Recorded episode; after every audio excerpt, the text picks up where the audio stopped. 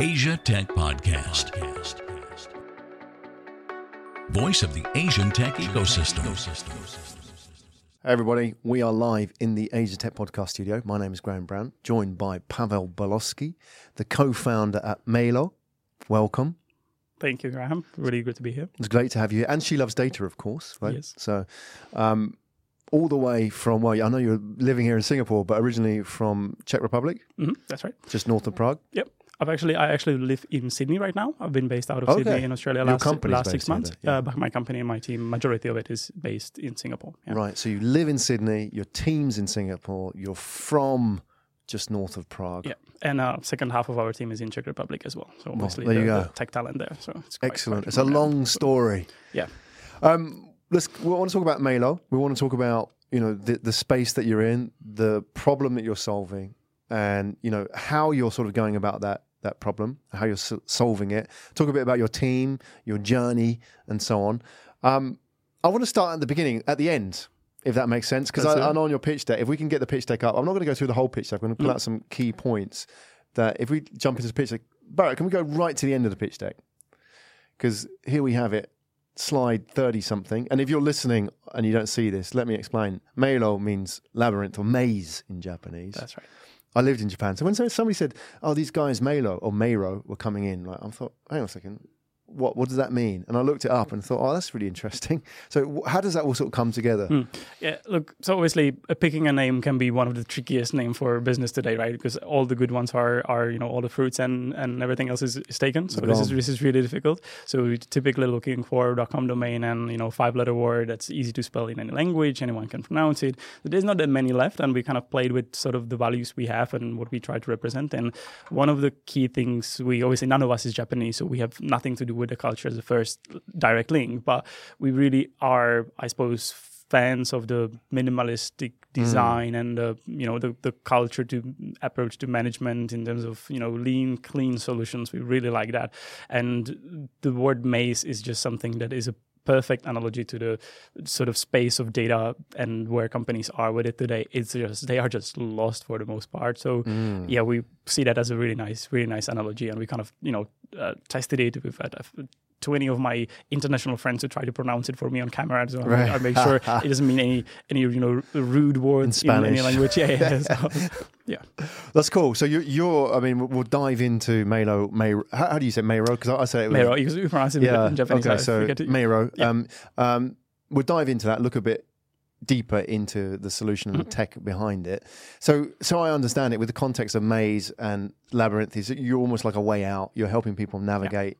Which is a very complicated space, which is data, mm-hmm. and particularly in the marketing space, understanding customers, mm-hmm. consumer analytics, and so on.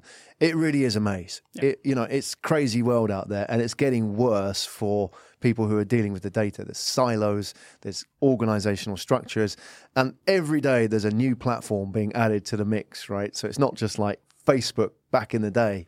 There's something else now. You know, we've got TikTok now. We've got all different kinds of platforms being thrown in, and you're having to measure every single, you know, interaction with consumers and profiles and so on. So we set the scene. Let's have a look at what the problem and the solution is. If we can get back into the pitch deck, Pavel. So if we can have a look. Um, the problem itself, I wanted to start on this slide number three. If we can sort of get this one up. So, if you're listening, it says on here from channel to customer centric models, and you've got a whole bunch of data. Yeah. Pavel, can you help us understand what this is? Yeah, look, the left side, the left hand side is really what we see, uh, kind of the practice being today, and what what that means is that you are looking at, uh, if you are looking at reporting and analytics in a business, you're typically looking at it vertically through channels, like through you are looking at, you know, how is my website doing, how many visitors am I having? You're looking at it from that entity perspective, and we are, I suppose, taking different slides where we are saying if you want to treat your customers as individuals, you need to understand their journey as they go through it, right? So so rather customer centric approach really means looking at a person rather than a channel. Right?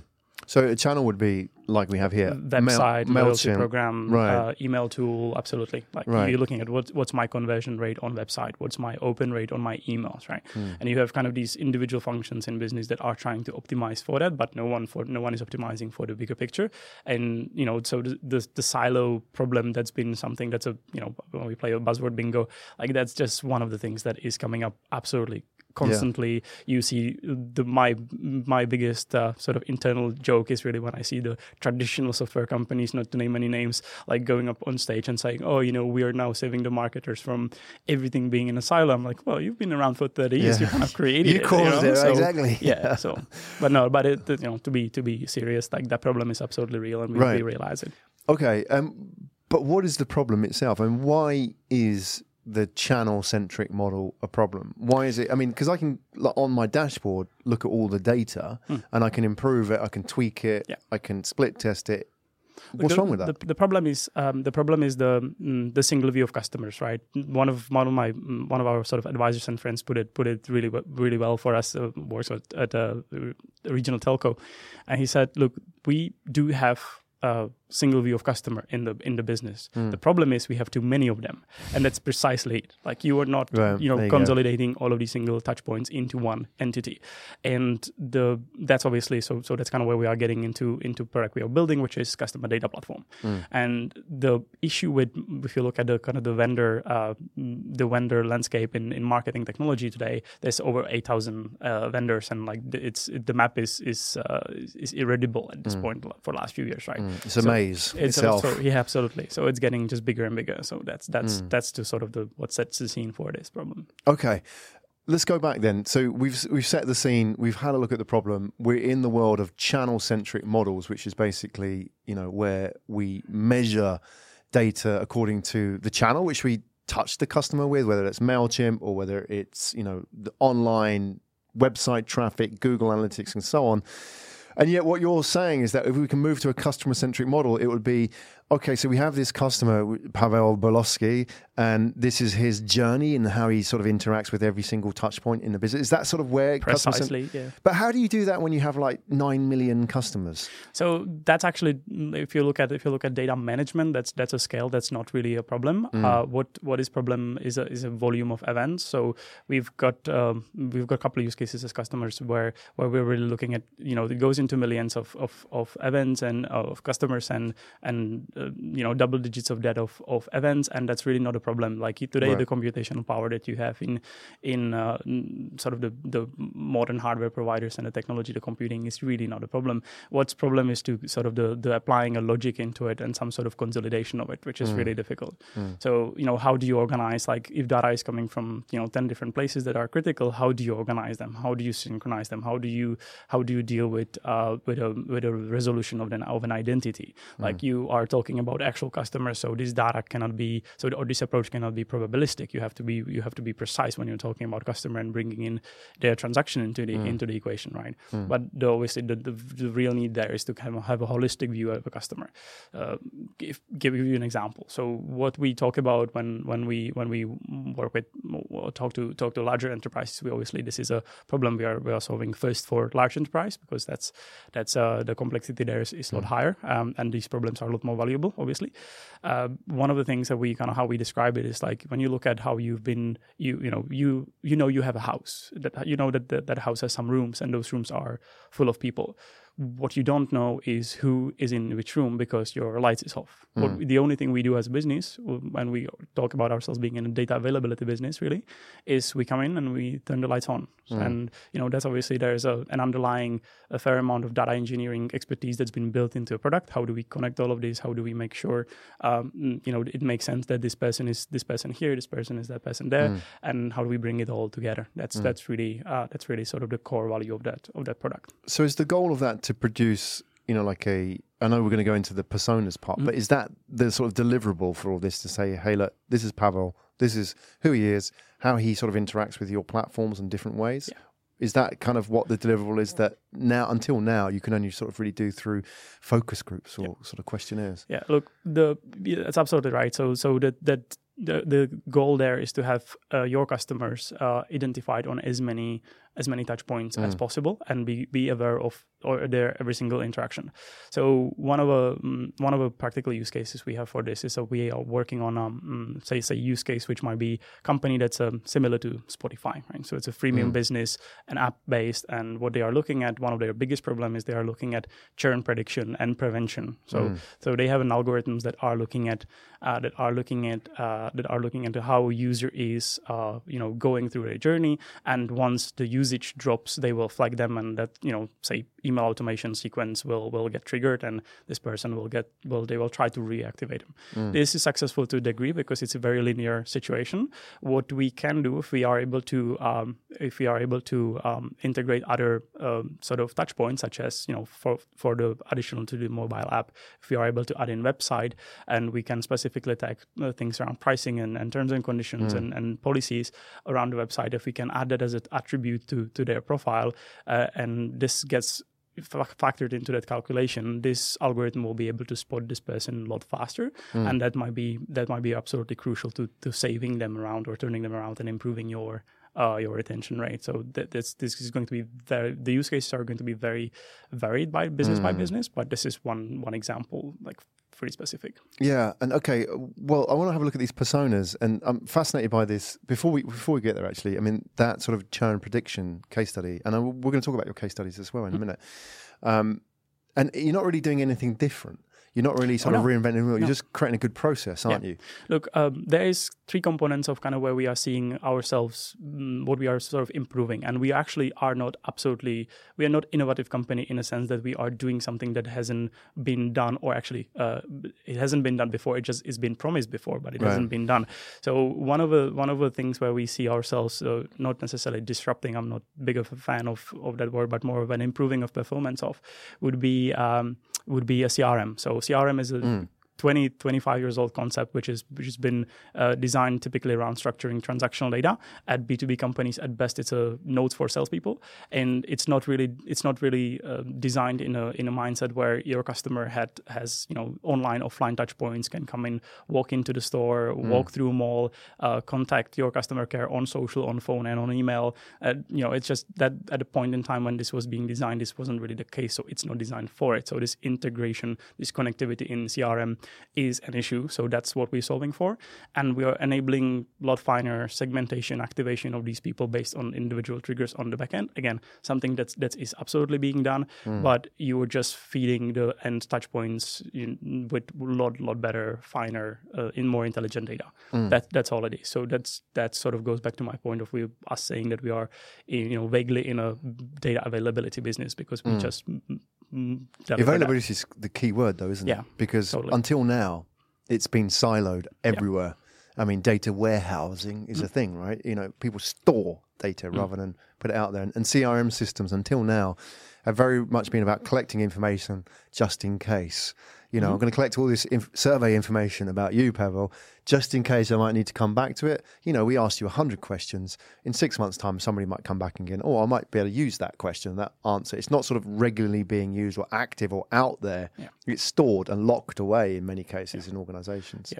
So that's the challenge. Okay, so we'll, I want to have a look at these personas because I come from the world of marketing and personas is not new, right? I mean, back in the day when they Hmm. said, you know, draw a picture of, they used to call these like pen profiles, right? You know, in the advertising world is where draw a picture of your customer and you actually physically draw a picture and, you know, it was this person and she was like 27 years old and she was a professional who worked in Mm-hmm. The city and all Yeah. that.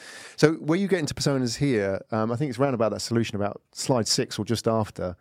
Um, you talk a little bit about personas. Um, maybe yeah, there's customer personas. So how, how does it now different in the data world? How do you then create these? So this is one thing that we are, I suppose, trying to just highlight for customers because we've been through this, uh, building this application, so we know what the customer that's sort of newer to the space don't know, right? The the it's not as much as a personas in the traditional sense as an actual person, so we, or actors in the market. So when you're looking at someone who has a model such as you know Grab or Uber, you're looking at a very different expression of that customer. So when we talk, when we call the software customer data platform, it's about uh, that that sort of prob probably more precise definition should be something around non known person to a to a business rather than rather than a customer. It doesn't need to be an active customer, but whe- when you look at when you look at marketplace like that, you have at least least three different actors. So you have you have with Grab you will have your drivers, you will have your users uh, as a customers, you will have your vendors at the very very least, and their definition will be very different in terms of behavior. So they might do completely different things, and number one, they will do them on different touch points. So those apps can be structured completely differently. Some might have an offline touch points, and it's producing data. So you have to be able to organize this information, uh, you know, for every department that that is going to use it, that's going to work with it in a different way, in almost like in a parallel fashion. So this is something we are kind of highlighting to the customers that they might not even be realizing it because if you talk to someone from a marketing function in a business, they are typically serving one product in a big business, Right. and they are not really seeing the, the even the bigger picture of their business in that sense. Yeah, so this must be an increasing problem as well because Yeah. now companies aren't just serving one customer. Now companies are more and more like platforms. You talk about Ubers and so on. That's They it- have different pl- actors now, Yeah, right? it is absolutely a problem. But I think the biggest, the bigger problem in that uh, that sort of looming over this whole situation is if you if you look at who owns technology in businesses today, and the the it, the problem is that marketers own a lot more technology than IT, and it's it's the, I think the sort of the tipping point was uh, a year and a half ago when there was some survey published that uh, an average marketer in an enterprise now dis- has a bigger disposable uh, budget for technology than an IT department. Obviously, leaving us out inf- infrastructure heavy things like telco, but you know, g- you know, more like consumer based companies, uh, and that's that's an absolutely that's absolutely defining for this whole situation because c- marketers and I don't mean you know to be to be uh, to be scolding or, or uh, at all at all uh, sound rude, but marketers are not technical people. They Yeah. are not data people. They are communications, creative storytellers, and this is not a n- sort of native uh, mindset that they have. And they don't know the last thing about data management. And all of a sudden, average department in in large enterprise uses you know uses sixty to ninety different marketing tools, whether that's you know from your web analytics to link shortener to, to anything else to store their documents. And this is this is all producing data, and obviously that's not gonna that's not gonna slow down. If you look at Yeah. if you look at um, kind of a next few years, what it's going to look like. Look at the whole uh, mm, voice ecosystem. Um, so your Alexas, your your your Google tools uh, that are voice empowered. So this is, this brings another layer of, of complexity. You know, so other than the whole IoT. So so this is the my point is that we're not finished. This is not slowing down. So No, This is absolutely. going to get Yeah. more complex. Well, if you if you go back, I mean, like I sort of like alluded to, I'm from the marketing world. Is that you know a marketer in the old days would hire an external consultant to come in and tell them what the data meant. They would come in and they would be like an analyst or internal business analyst, for example, and they would crunch numbers and tell them. Right now, what seems to be happening is now marketers have the tools at their fingertips for all this data, um, even your own tools, for example, and they have to understand it because to get somebody now to come in and sit with them and consult them and go through like strategy with them, it takes time. They have to act straight away. You know, they, they can't be in this sort of like very convoluted feedback loop. They've got to be making decisions straight away. Mm. And this is the challenge, right? As you say, now it's the marketers driving the organization because at the end of the day, that's all it is. It's just marketing, right? I mean, if you look at how organizations are structured now, it's marketers and data, and everybody else is supporting them, right? That is the modern organization. You know, there's nobody really else now in that whole setup apart from a few strategy people, but that's how they're organized. So, hence, we're here talking about the solution. Well, let, us have a look at some of the case studies. I mean, you've got a whole bunch of case studies in your pitch deck here. Um, maybe we can do slide 18. This is the one that I wanted to pick out. Uh, we can sort of jump forward to 18. Um, you've got a few social media case studies, but there's this, um, sorry, yeah, it's 17, 8, yeah, that's right, 17. So social media data capture example. This is quite technical because I wanted to go a little bit technical Right. put some numbers into it and understand how it works. What is actually happening here? And bear in mind that some people might just be listening to this. So Yeah. can you sort of explain Yeah, totally. how this works? Could we actually go with the previous one? I think the website will be a little bit, a little bit, uh, sort of one grade complexity Yep. lower than the than the social. We've got up So- to 16. Yeah, There th- we go. thank you Yeah. so much. So yeah, so look, this is an example of what an architecture of our one of our deployments looks like on a on a on a website, right? So the point is, uh, what you're trying to do is you're trying to identify people who you are in your customer database, and whether this is POS or CRM, absolutely don't care, and people who are coming to, to your to your website what are they what they are doing there right? So there the the first challenge in that case is the identity resolution. So you're looking you're looking at matching their login information mm. or whenever they uh, sign in uh, sign into an app they are uh, submitting a form or you know subscribing to a newsletter. All of this can be can be tracked. And if you are attaching some sort of identity uh, identification uh, token on that that can get that gets afterwards collected uh, into into Meiro uh, into our data layer. Uh, there's an automated process of algorithms that we've developed that stitches the person's profile together. So mm. what you see in here in this case is that the little three uh, green boxes are basically looking at uh, data being collected through Google Analytics, uh, through Snowplow. So Snowplow is a technology which is an open source alternative to Post Web Analytics, which allows you to collect raw data, um, and also Sitecore, so a traditional company CMS. Mm. And we are sort of sending the device ID that we are assigning to uh, any device on the site to every single one of them. Then we sort of collect it, uh, stitch this all together. Again, that happens automatically with uh, sort of data science team that work, works this out. Mm. and when we, whenever we hit a new device, that gets sort of created a profile, and you basically create a persona, and you are collecting whatever information that is event based. So person, you know, clicked on this site, uh, came from uh, came from uh, this source is coming from either organic or or an advertisement source. So whatever sort of the details are important for further decisioning on the person. Uh, we'll take that identifier, so the PII information, and obviously PII is a critical part of this whole equation. Mm especially in, in you know in the in the in the time we live in right now, and that gets verified against the the, the identity will get validated against uh, clients' uh, customer database, so CRM or POS, and if we get back information that this is a, this is an actual customer, we'll that will update it accordingly, and we can start sort of allowing the marketer sitting on the on the back end of that of so our application has and sort of a second layer which is more of a business user interface where they can start segmenting these people a lot lot finer. Mm. So if you imagine this as a one input. Uh, what you are basically how, the way you can use this is uh, we have a customer who um, who's who's going to be using this in a way where they are uh, identifying high value. So imagine banking. You have you have high value products on the website where 99% of their customers are debit card uh, standard account mm. customers.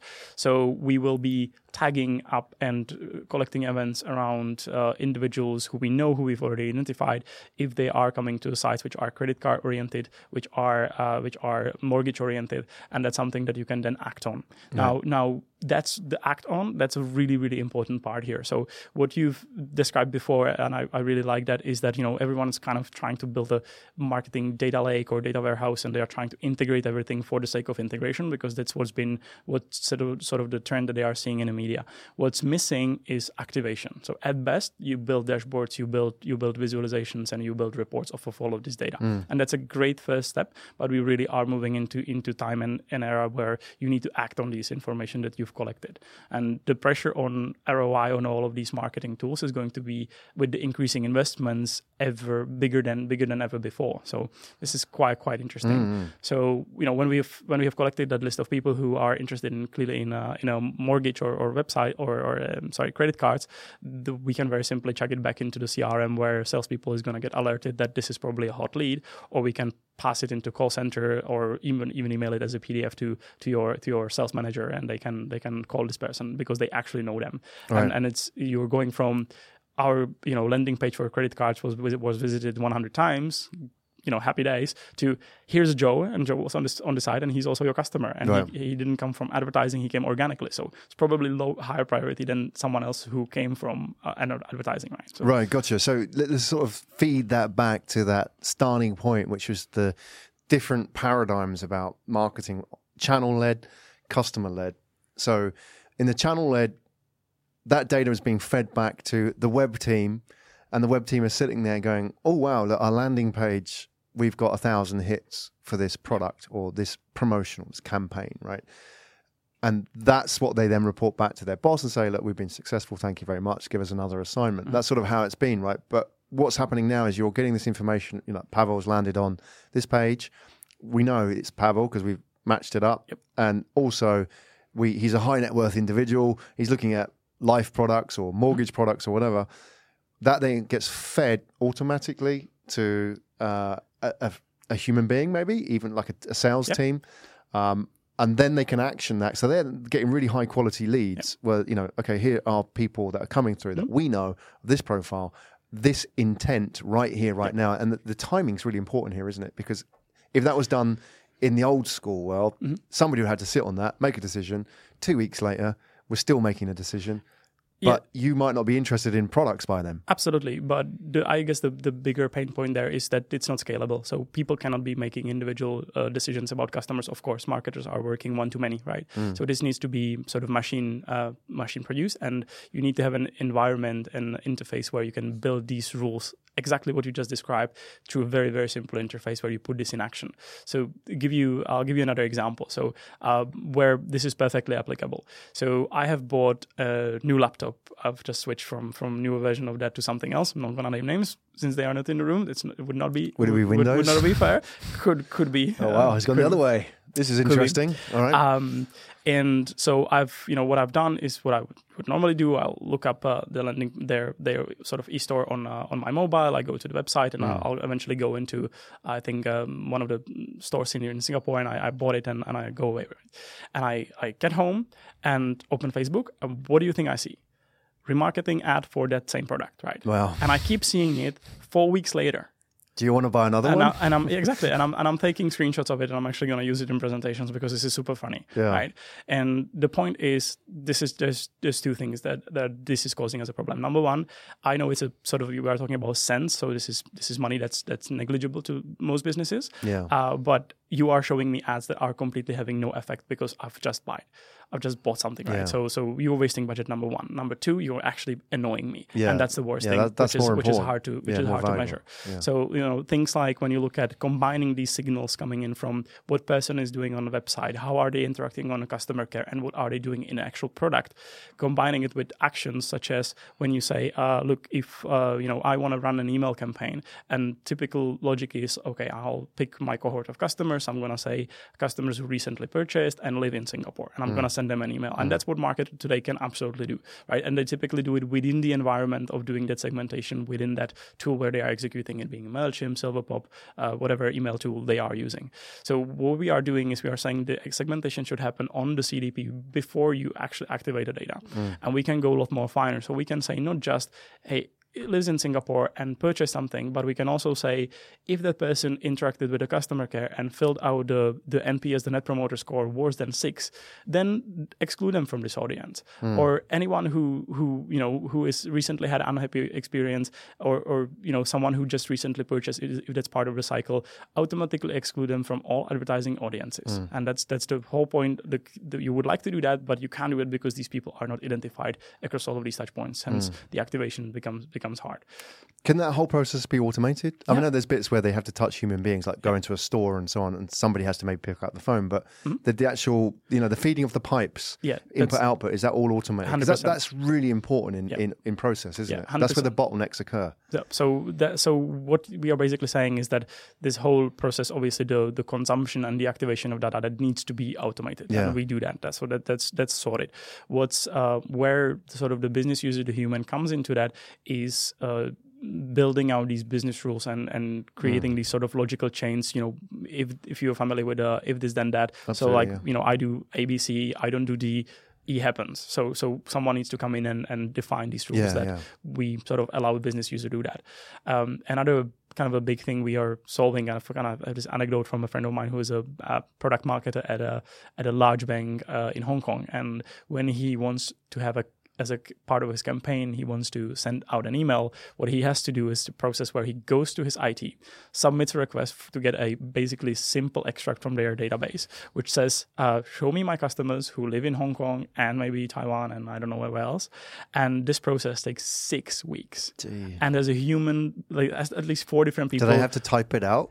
Is that why- is that why it takes will be each that will be faster. No, it's just scheduled throughout the traditional like IT workflow, right? People have to check it, and that that itself creates, a, especially in a you know era of a GDPR and and that Yeah, yeah, sort of yeah. privacy law, that creates so many complexities that, I, that their lawyer law departments would be so interested in because if you are doing if you run that segment and you export it, and if, if there's a sort of a lag between Mm. between you sending it and you kind of getting access to it three four weeks, the people who are in that segment could have theoretically unsubscribed from your database, and if you are if you are targeting them, then you're potentially liable and are Yeah, creating a some problem could for the have died as well at that sort Yeah. of time. That, you know, And, that's the problem. the, the market moves on, right? Totally, absolutely. Yeah, so And the point is, you know, it's it's i your IT people are smarter than Yeah. to do that kind of job. So so that's again the data availability. So we are giving a marketer very simple interface where ca- where they can design this request um, through a visual interface in less than thirty seconds, and that's I I find it fa- fascinating. I, I I know you've talked about the customer view, and I know you've got a slide as well. I'm going to jump into that in a minute. But before we talk about that, you, you mentioned a really interesting point, Pavel, is that you know marketers and IT people are smarter than this, right? And it just the organization gets in the way, and that's that's the challenge, isn't it? It's trying to get the organization out of the way and let people do what they're really good at. Of course, organizations have to have checks and balances and so on, Yep. and that has to happen. But it, it shouldn't stop people doing their job and doing what they do well. And if you were a good marketer, if you were like talented and one of your one of the best, you know, like digital marketers or internet marketers or however you want to call it now, a marketer, right?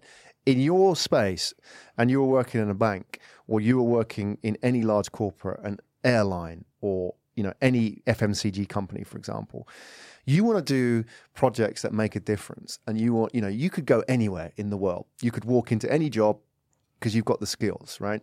So when they're faced with that process of six weeks, it's like, you know, why am I doing this? Like, you know, I'm, I can go and get a, a, a you know similar kind of pay over here, and I can make a difference, right? And it's a talent thing now, uh, you know, and. Uh, and not an HR function, but it's about retaining talent because they want to work on great projects, the 10x projects, mm-hmm. right?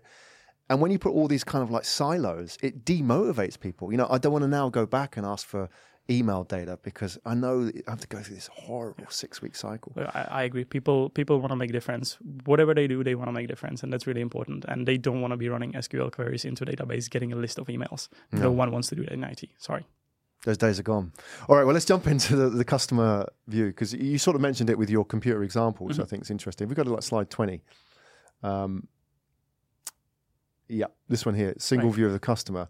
Um, so if we can kind of actually look at what comes out the other end, and I think is it the slide above is actually the, just, just uh, a daily landscape. Okay, so single view of the customer. Mm-hmm. Um, tell us a little bit about what actually this looks like when you build a profile, what kind of information you collect, and what I'm really fascinated by is that how does that change behavior? So all very well, things get more efficient, mm-hmm. people are faster.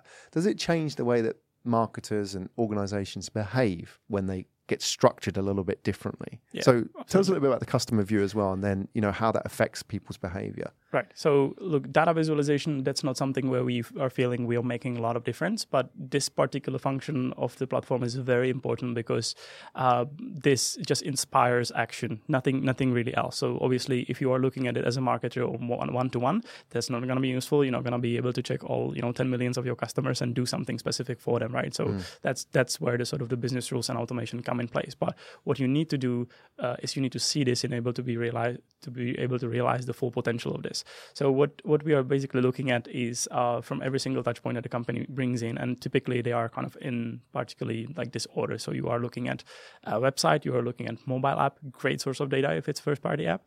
Uh, you're looking at loyalty programs, you're looking at some sort of transactional system, so POS or CRM. Uh, you're looking at emails, you're looking at uh, text messaging uh, platforms. In marketing, this is extremely powerful, even though it seems like you know outdated out technology. Text messages really work for for marketers they have one of the highest conversion rates. And what you want to see is you want to see how you have the visibility of this of this person um, you know across across these these channels right? So what we are looking at is is a very simple menu simple card of a person with all of these attributes that we have designed and are available. Now these attributes are the or variables are as sort of customized for every single uh, organization based on their particular needs and use cases. So this is really important. This is where where this is not one size fits all solution. Mm. Absolutely, there's a, there is the amount of, of configuration that needs to happen, but it's typically through experience and conversation with a client. We have a basic package that we will roll out automatically for everyone.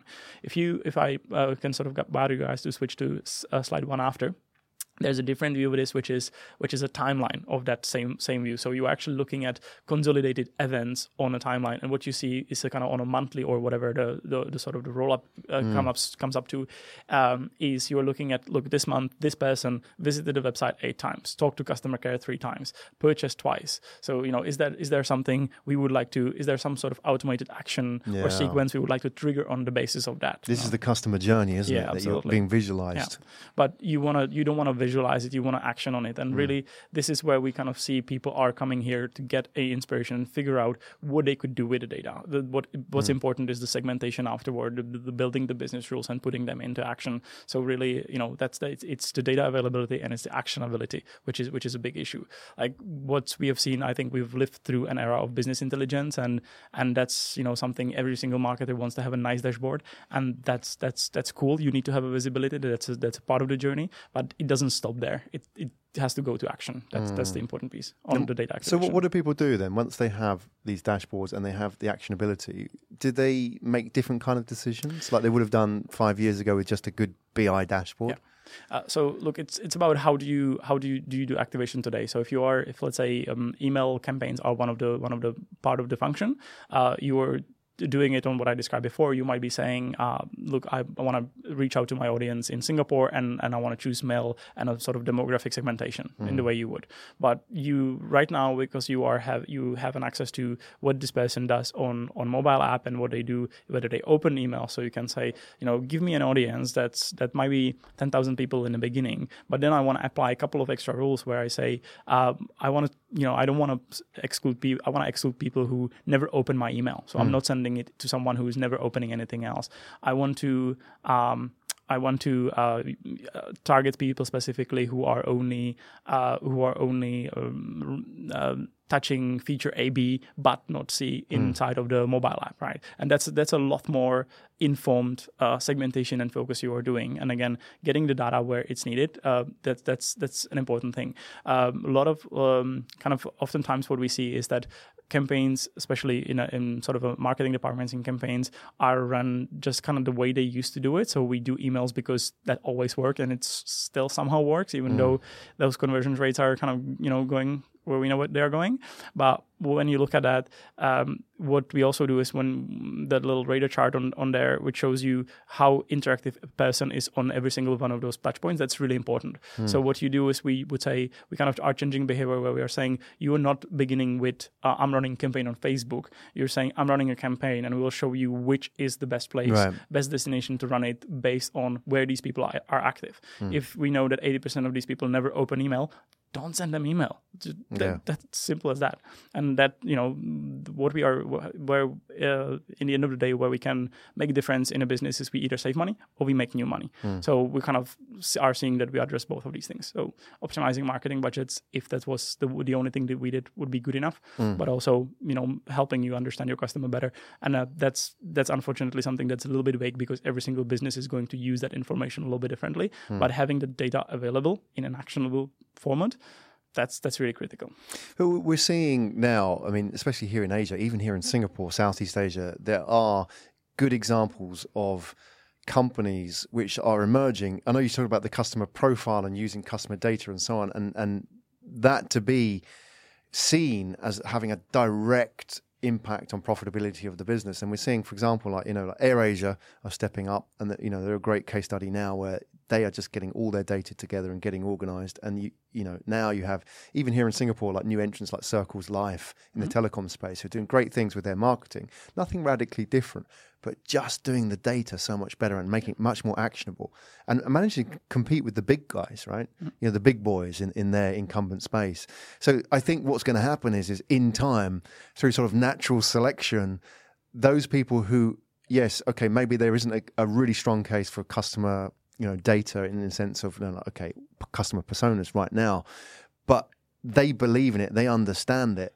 they will then rise to the top of their fields and then people will follow and copy and model on them, right? So that will become the norm. So yes, th- there is a, a, really strong case for, in marketing, but I think what you're doing in terms of building the personas, having that sort of longitudinal view of them, that will become the norm in years to come, right? Yeah, so. absolutely. Like I mean, if you look at um, markets like Hong Kong and China, what they are doing with identity, mm. uh, sort of resolution recognition, that's maybe uh, from a consumer business standpoint of view in rest of the world, a little too far fetched, maybe a little extreme, but that's absolutely where where this whole thing is going to go. And if you know, if you if you in ten years down the line, if you're not able to recognize your customer when they walk through the door in your actual retail store, mm. then you you probably don't have a place in the in the business anymore. That, that this, is, this is tricky. So that that identity of, of a person and knowing them on different touch points that you have, and you know, I guarantee there, there's going to be more of those touch points in in future. It's going to get only more complicated. Um, that's just that's just going to be vital to the business. Yeah, and we just look at what's coming out of China at the moment, like with the retail yeah. stores and how more advanced they are than you know if you go to America and see retail in America mm. and compare which retail in America used to be well was the vanguard was the leader in the world but th- that's the future being laid out for us let's talk about Meiro in terms of the company and your future as well um, how old's the company now so the company is, uh, is about um, one year old. Mm. Uh, we have uh, well, we are eight months. Uh, we've, we've, launched a product about um, officially launched a product in uh, September um, mm. only. But we have a slightly, I suppose, unusual journey because we come from the background of doing data analytics consultings. We've um, had a been uh, sort of um, selling data analytics projects to uh, companies here for four years now. It was sort of past my Socialbakers experience mm. here in Asia, and obviously a lot of marketing, a lot of social media still still in that mix. And we've we're very fortunate that we've um, kind of one of our um, I suppose uh, trusted we were trusted by one of our customers who's, mm. a, who's a bank in uh, in the region that uh, kind of uh, talk came talk to us uh, about a year and something ago about you know the problem of ha- not having the visibility over mm. over you know s- uh, unified view of a customer, and we've kind of realized that this is actually echoing the conversations we've been having around the region with so many different people, and mm. we said, look, this is clearly an opportunity. So we started uh, sketching out solution, and that that sort of project with with one customer turned into into a product journey, which was a little bit unexpected, but uh, it's it's very very interesting. Mm. So we are right now uh, we are based in Singapore. Uh, we are approximately 20 people hiring a couple different uh, positions right now, and 20 people here in Singapore. Uh, 20 people across the region. So we have uh, we have um, the engineering team sits in Czech Republic, mm. in Brno. Um, uh, which is absolutely delightful city if anyone has a chance to go. Uh, it's almost as good as Prague. And we uh, have a sort of more client-facing team and analytics team, uh, mm. delivery team, uh, and sales, obviously, uh, here in here in Singapore. Mm. I'm personally based in Sydney right now, so right. I'm kind of looking at a little bit more of a market exploration. Exp- exploration. Well, there's no there. reason why you can't in these days be across three different time oh. zones, isn't it? I mean, we've seen this now. It's companies like Buffer and how they've built themselves, right? It's, it's well, a reality now. We've actually started as a distributor team. So when when I got together with my with my co-founder here in Singapore uh, four years ago, I have uh, when we launched the company, the second day I moved out of Singapore to maintain mm. the cost, and I moved to Bali. Mm. And we've done we have run a remote business for about uh, two and a half three years, and it is possible it is definitely not easy, um, but you know it's it's one of the options that you have today, and mm. and it's a, just kind of generally you know everything has a has a has a upside and downside, right? So mm. so you know the cost efficiency might be the upside, the sort of the agility and the speed of the movement might be might be a little bit of a downside, but you can you can make it work. But so. for the right people, it works, right? And that, that's the key for the Absolutely. right people. They get into that. They can they actually want to work in yeah. that kind of setup as well. Yeah, and we have a I suppose a little bit specific specific culture where kind of we value uh, sort of responsibility and and uh, sort of a self drive uh, mm. a lot more than than than hard coded organizations with responsibilities and rules yeah. and we i think we attract people like that as well absolutely I want to ask about your hiring as well because you mentioned that you're hiring what kind of people you're looking for. But before we do that, are you raising funds at the moment? Uh, we have not started yet actively. Mm. Uh, we, have been lucky that we were sort of uh, revenue. Um, we had we had revenue coming in from basically from the day one. So so we've been uh, we've been bootstrapping uh, the company, I suppose that's what you call it. Hmm. And we're really optimizing for kind of the control and the speed of movement uh, at still fairly a fairly good rate of growth. But um, we will need uh, we will be going out uh, to raise funds uh, early this year, probably looking at closing uh, mm, closing uh, something around uh, Q2 uh, Q2 end of Q2 this year. Um, yeah, we'll be probably looking at uh, skipping a couple of the usual uh, entry level rounds just because we already, Well, already you have, we have that covered. revenues, right? There's absolutely no Yeah, point. and we, we really like. I, I guess I personally, I really like the kind of the mm, that that freedom that we have to focus on the product. We uh, are not necessarily accountable to uh, outside investors. I've kind of have a obviously stories from friends and industry how this sort of hinders the progress in some cases. So you know, you obviously it's, it's a trade off. Everything is a yeah, trade off. I mean, you're a co-founder. You spend so much of your time just out there pitching to investors rather than trying to build exactly, the product and win clients. exactly. clients. And I'm, I'm, you know, I'm personally excited by by building a product and by talking to clients and industry people. And I, I kind of don't really want to be out there and pitching myself and and uh, taking my Well, you don't need to. on the table. exactly, you don't need to because you've already got the, the revenues coming in, Yeah. and, and it will be, I guess, Q2 onwards is, is more of a strategic partnership as well. Somebody's not just bringing money, but also something else to Hmm. the table, right? like look we've we've obviously talked about it and, and this is a this is a part of the part of the discussions we keep having and i think there are really two scenarios what what uh, you can what you can uh, do is you can you can talk talk about sort of a smart money and you can talk about um, uh, talk about people coming in with uh, with you know strategic partnerships and networks and stuff that's definitely one of the options for us i suppose it would be more of an industry partnership so Yeah, it would be a lot so. more interesting in a in a technical uh, t- technological companies to be to be working with us in, in terms of investments, or the other side might be simply dump money, dump money without giving up control. Right. That might be also an option because we know what we want to do, we know how we want to do it, and that might be another sort of way. Uh, the problem with these things is it's not wrong or right; they're both viable, they Yeah. both make sense, and it's just you know which one which one is going to be. Well, we have time. Okay, so let me ask you about the the hiring aspect because you've already talked a little bit about your culture. So I want to explore that a little bit because it's really important for talent. So people who listen to the show, watch this show, and they you know they listen to Pavel's story and think, well, I want to be on board. I like what you're doing. It really appeals to me. You're building something, and I want to be part of that. Hmm. That's what attracts the right people, isn't it? It's not like, okay, so what are the hours? You know, or Yeah. that that's the wrong question that somebody's going to ask you. They- They're interested in, look, what's the vision? I will get a chance to work with you, you know, because you'll be almost a mentor to anybody that joins the company, because that will then, you know, they will learn, they'll transfer that information down to them that you've all learned in your past and what you've learned with this business as well. But the culture is a key aspect of it. You're a distributed company across time zones. What kind of mindset do you think somebody needs to have to thrive in Meiro? So they need to be learner and they need to be open minded. That's the that's the key most most important things that we have. And actually, you know what, hiring has always been easy for us. And I know this is this is a tricky part for a lot of companies, but through our community activities, we have sort of have enough exposure and actually built a nonprofit which is, has a mm, massive reach into. She loves data. She loves data Right, into yeah. the into the community. We can talk about it for sure as well.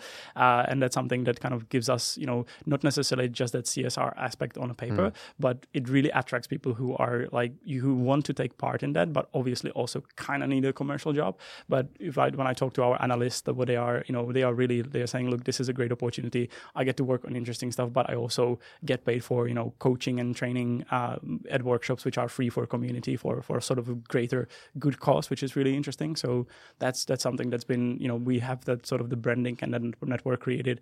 I think that community building is really really important in this sense, and and you know it's it's always being labeled as giving back.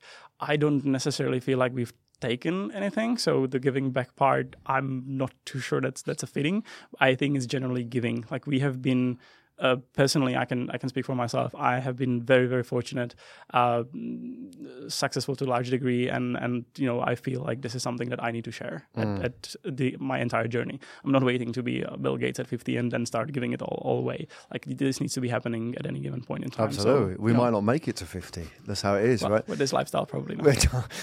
Who knows? But the point is, is that you must have a lot of people that approach you. You've obviously she loves data. You know, a lot of people know about this project. You know, it's fantastic what you're doing. Um, you're in an interesting space as well, so people are going to be interested in you and your journey. What kind of skills are you looking for from the community? If somebody reached out to you and said, "Hey, look, I, I want to be part of this," is there particular things that you're looking for? Yeah. So right now we are looking for a couple of people in data analytics and engineering, data engineering space. So uh, you know, kind of a little bit of a computer science, a little bit of a data databases Mm. uh, kind of understanding, and the kind of right uh, geeky mindset. Like you get a lot of traditional, you know, CVs that are banking background, um, seven years at one bank, four different positions, uh, one very particular vertical thing. Where when I get a CV, uh, you know, I would actually encourage everyone to read uh, one of our job descriptions on the site. When you look at the marketing role that we have opened right now, just for the entertainment value, I think it's it's written a little bit differently than how you're used to seeing your job descriptions. How? Uh, Oh. look, I'm kind of taking a taking a, a little bit of a stab at the startups, and we're saying, like, if you were looking for the free beer at the office and and the ping pong tables, we have none of that. You Yeah. Know? So so try Facebook, try Google. The slide. Mm, yeah, we don't we don't do that. but you know, if you are looking for responsibility and an ability Right. to carve your own space and do what you want to do uh, w- and grow where you want to grow at a company that's that's sort of you know on the go and and going to be growing, that's that's really a place where you want to be. Um, and I've kind of always appreciated, I you know, while formal education is necessarily absolutely at specifically in certain industries and areas. If you want to be a doctor, it's kind of good to go to university. Uh, what we are doing, you know, there's not really a long history, and the educational system isn't really built around this. So we are, uh, mm, we kind of like, I get excited when we when we get CVs where people are linking to their GitHub as an analyst, and they are Yeah, showing right. us their products, and this is amazing. They've done something. This is really amazing. Yeah, Yeah, yeah. and they might be someone who is in one or two years uh, out of school, may they not necessarily may not be great communicator, but they are this sort of they have this this spark, that exploration mindset, which is which is what we really like to enable. Mm. So we really like that. Yeah, you, you say some great things there as well. I mean, you know, I'm always curious. We recruit as well. We hire like any startup. Is I always look for what have they done outside of what their boss and what their mum and dad and what their teacher has told them in their life. You know, if somebody's 25 years old sitting here, they've had plenty of time to do something. What are the projects that they've done? What have they built? GitHub, show me your folder. You know, what is have they built an Instagram shop, for example? Or did they, you know, do they have electronic dance music album out there? Or do they get involved in a project like She Loves Data, for example? You know, show me those things because that shows us as hirers that they don't need to be told to do things. Yeah. They can say to you, "Hey, Pavel, look, you know, I've been looking at this challenge that we have in the business, and I think this." You know, like I've had all these ideas and I've done the research, and you know, I've gone away and you didn't need to tell me to do this. It's like this is the extra stuff that I'm bringing to the table, and that's like how we build a business together, right? I would say one of the one of the um, uh, sort of things that is hard to come by in Singapore, especially, are definitely salespeople, and I think Yeah. that's across the startups. And I I've been listening to you, to your to your show for quite a while, so Yeah. I kind of laugh when, when this comes up because that's Every time. everyone everyone wants a hunter, and you know um, we, there is this is a this is a rare skill in a in a society like Mm. like Singapore. So that's a that's a trickier uh, to to get by. So, but yeah, that's definitely something we would be interested in. Otherwise, uh, yeah, a couple of a couple of uh, analytical data engineering roles. I'm looking for more junior full full stack marketer, which again, it's a it's a bit of a bit of a daring, challenging uh, Right. description. Like one wanting a wanting a 360 someone who knows a little bit of everything kind of well, but not really being a specialist in any one thing. So, yeah, that's a that's a that's a tricky piece. Yeah, but you know, it's a challenge. We like a challenge Oh, yeah. right? I think the thing is, is, look, if you've listened to Pavel's story and you- you've got, you know, an understanding of Meiro and how they work and what they're trying to do, just reach out. You know, I think the thing is not to wait for, look, you need this exact job role and this is my exact background. It's more sort of a bit of this, isn't it? How does it sort of fit in here? And that conversation that you're going to have together, you know that's the right person or not. At least this is worth taking forward. So I don't think anybody listening should say, okay, look, you know, maybe you know my background is uh, the sales guy. Maybe I haven't been selling these kind of solutions, but I love what you're doing, and I want to reach out to you and talk to you and find out a bit more about whether or not I fit in there. That's really the starting point, is it, of that? So I would ask you as well, what is the best way for people to do that? How do you like people to contact you? What's your preferred Um, platform? Look, I think if you look at look up my name, um, anything is come on from LinkedIn to Instagram to to uh, our website, so easily through Meiro.io actually, um, and my email will be pavel at Meiro.io, or if you want to find me on Instagram, I'm uh, targeting the millennials uh, in in in a, in, a, in the space. Uh, uh, my tag is uh, extra underscore bagus, so you can tell I've lived in Indonesia Bali. for a while. Yeah, yeah. So, there you go. so, yeah, Props. That's, that's, it, that's it. Or LinkedIn is obviously easy to do as well, and I'm kind of visible on all of these platforms. Awesome. We'll put all the details on the show notes. Pavel Bulowski, it's been a real pleasure. A lot of fun speaking, you know, speaking about your journey and Meiro and what you're doing. And She Loves Data as well. Check those out. We'll put all those links in there so people can check you out. Um, if you're interested, reach out. Potential partnerships long term, people who are working in this space, people who maybe want to join the team, or people who just some you know something you said triggered something in them that they feel they need to contact you. Maybe at this stage we don't know what that connection is, but it's a journey, isn't it? And you don't know where that goes in the grand scheme of things these people can be useful long term. So reach out and make contact. Tell Pavel that you watched the story and you're inspired to reach out to him. So thank you so much for coming today. It's been a real inspiration. Thanks for having me. Thank you for sharing your journey. You've been listening to Asia Tech Podcast. Find out more at atp.show.